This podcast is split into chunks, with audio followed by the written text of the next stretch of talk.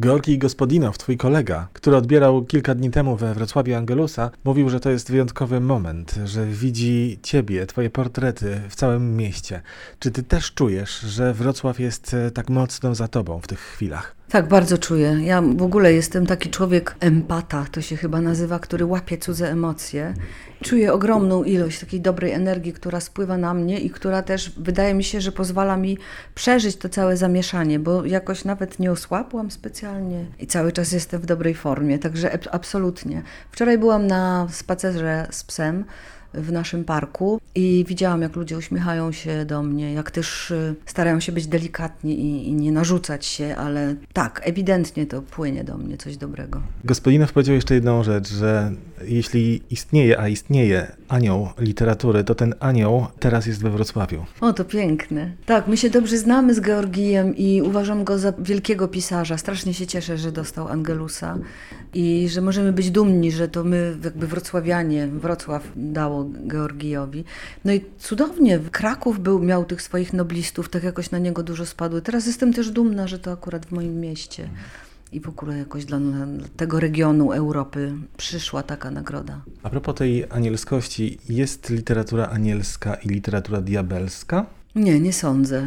Cała literatura to jest taki cud, tak jak sobie myślę, że ludzie się mogą porozumiewać ze sobą bardzo głęboko, nie znając się wzajemnie, za pomocą przedmiotów robionych z papieru. To jest w ogóle jakiś cudowny projekt ludzkości.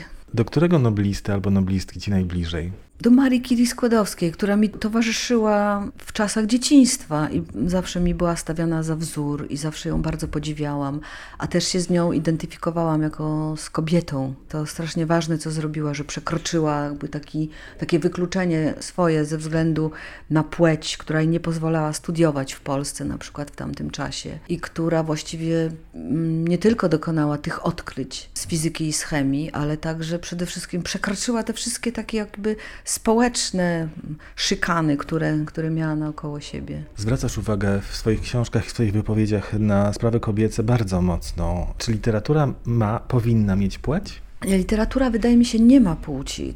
Ja zawsze się upierałam, że ten głos, z którego piszemy, jest poza płcią, dlatego że rozróżnienie na płci jest czymś bardzo powierzchownym w gruncie rzeczy. Dotyczy pewnej tylko jednej części naszej tożsamości. Na innych poziomach praktycznie nie istnieje. Ja nie wierzę w jakieś takie głębokie biologiczne różnice. Nie wierzę też w ten prosty podział na kobiety i mężczyzny. Natomiast prawdą jest, że głosy literackie do tej pory w historii literatury były zdominowane przez mężczyzn. No, tak samo jak inne dziedziny życia, ponieważ żyjemy w cywilizacji patriarchalnej, zorientowanej na mężczyzn i przez mężczyzn rozwijanej. I jesteśmy teraz takimi niesamowitymi świadkami. Myślę, że mamy szczęście, kiedy możemy patrzeć, jak świat otwiera się na kobiety i ile dobrego i nowego wnosi kobieca wrażliwość, kobiece głosy, kobiece punkty widzenia świata. Sprawdziłem to, na sto szesnaście czy sto szesnaście noblistów literackich, jak myślisz, ile kobiet wygrało Nobla? Literackich? Mhm. Myślę, że około dziesięć do piętnastu. Dokładnie piętnaście. piętnaście. Mhm. Natomiast to się rzeczywiście zmienia, bo w ciągu ostatniej dekady cztery na sześć. Czyli cztery kobiety, sześciu mężczyzn. No tak, jeżeli kobiety będą, to jeszcze myślimy o innych jakby częściach świata, gdzie kobiety nadal prawa, nie mają prawa do edukacji, więc nie mogą pisać, bo po prostu nie umieją pisać. Oprócz tego działają też na rynku książki w tym świecie różne mechanizmy dyskryminacyjne, które kiedyś warto będzie opisać. One są czasami bardzo przemyślne i takie ukryte. Bardzo dobrze, że, że dzięki tej nowej świadomości, dzięki temu, że Akademia Noblowska prowadzi, zdaje się, jakiś taki swój projekt patrzenia uważnie na pisarstwo kobiet, że to się absolutnie zmieni, skoro w społeczeństwie jest pięćdziesiąt jeden procent mężczyzn, rodzi się pięćdziesiąt jeden procent chłopców i czterdzieści dziewięć procent dziewczynek, to właściwie, myśląc statystycznie, tak zupełnie naukowo, powinno się mniej więcej to przekładać na, na osiągnięcia. Czy ten pomysł na zagospodarowanie chociaż części z tych dziewięciu milionów koron szwedzkich od razu pojawił się w twojej głowie? Czyli pomysł na fundację, na jakąś działalność pro publico bono? Wydaje mi się, że to takie naturalne jest też, żeby się podzielić teraz tym całym splendorem, dobrą energią, możliwościami, które stanęły przede mną.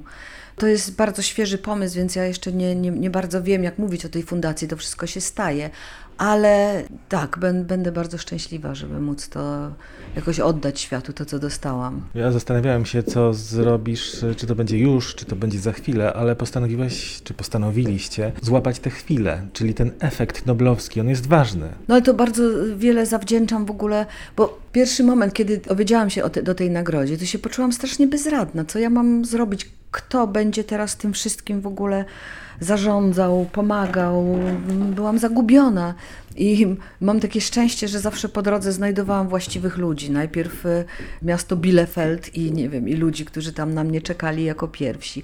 Potem znalazła się niesamowita dziennikarka, która bardzo mi pomogła i też wzmocniła. I potem się okazało, że miasto Wrocław jest no po prostu otwarte na mnie i czeka i jest w stanie też wejść w różne pomysły i wymyśleć też jakby swój udział w tym wszystkim. No i cieszę się, bo jestem taką częścią wspólnoty.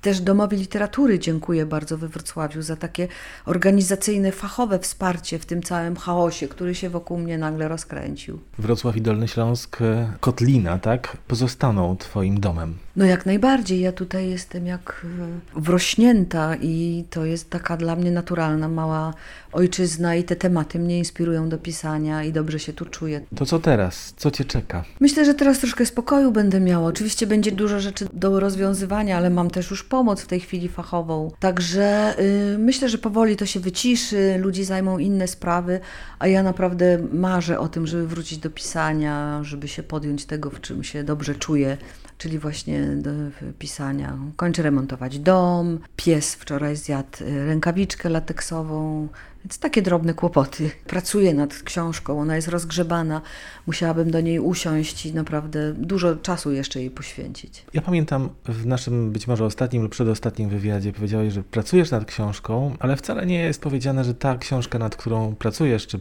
rozgrzebana jest, że ona będzie następną, że w tak zwanym międzyczasie może się coś pojawić. Tak funkcjonuje twórczość Olgi Tokarczuk po prostu. Księgi Jakubowe też sześć lat pisałaś. Tak, ja jestem w stanie pisać równocześnie też różne rzeczy i to właśnie w czasie ksiąg Jakubowych pisałam Pług. Ja myślę, że to jest tak, że trochę tak nie, nie można zaplanować, znaczy do jakiegoś stopnia można, ale potem się pojawiają jakieś energie, pomysły, inspiracje, które się domagają wyrazu za wszelką cenę i wtedy trzeba rzucić coś, nad czym się pracuje i zająć się tym, tym nowym. No w każdym razie mam jeszcze kilka pomysłów i mam co robić, nie, nie boję się żadnej pustki twórczej. Jedyne, czego się boję, to, że będzie mnie tak ten świat wyciągał z domu i że, że muszę nad tym jakoś zapanować. To nie daj się, po prostu. No nie dam się, nie dam się. Nie jesteś najmłodszą literacką zdobywczynią Nagrody Nobla, bo to Kipling w wieku czterdziestu jeden lat czy dwóch zdobył Aha. za Księgę Dżungli, ale jesteś młodą osobą i młodą pisarką, więc właściwie wszystko przed tobą i przed nami. Z kobiet chyba jestem najmłodsza, bardzo możliwe. No tak, wszystko przed nami. Dziękuję bardzo. Dzięki, do widzenia.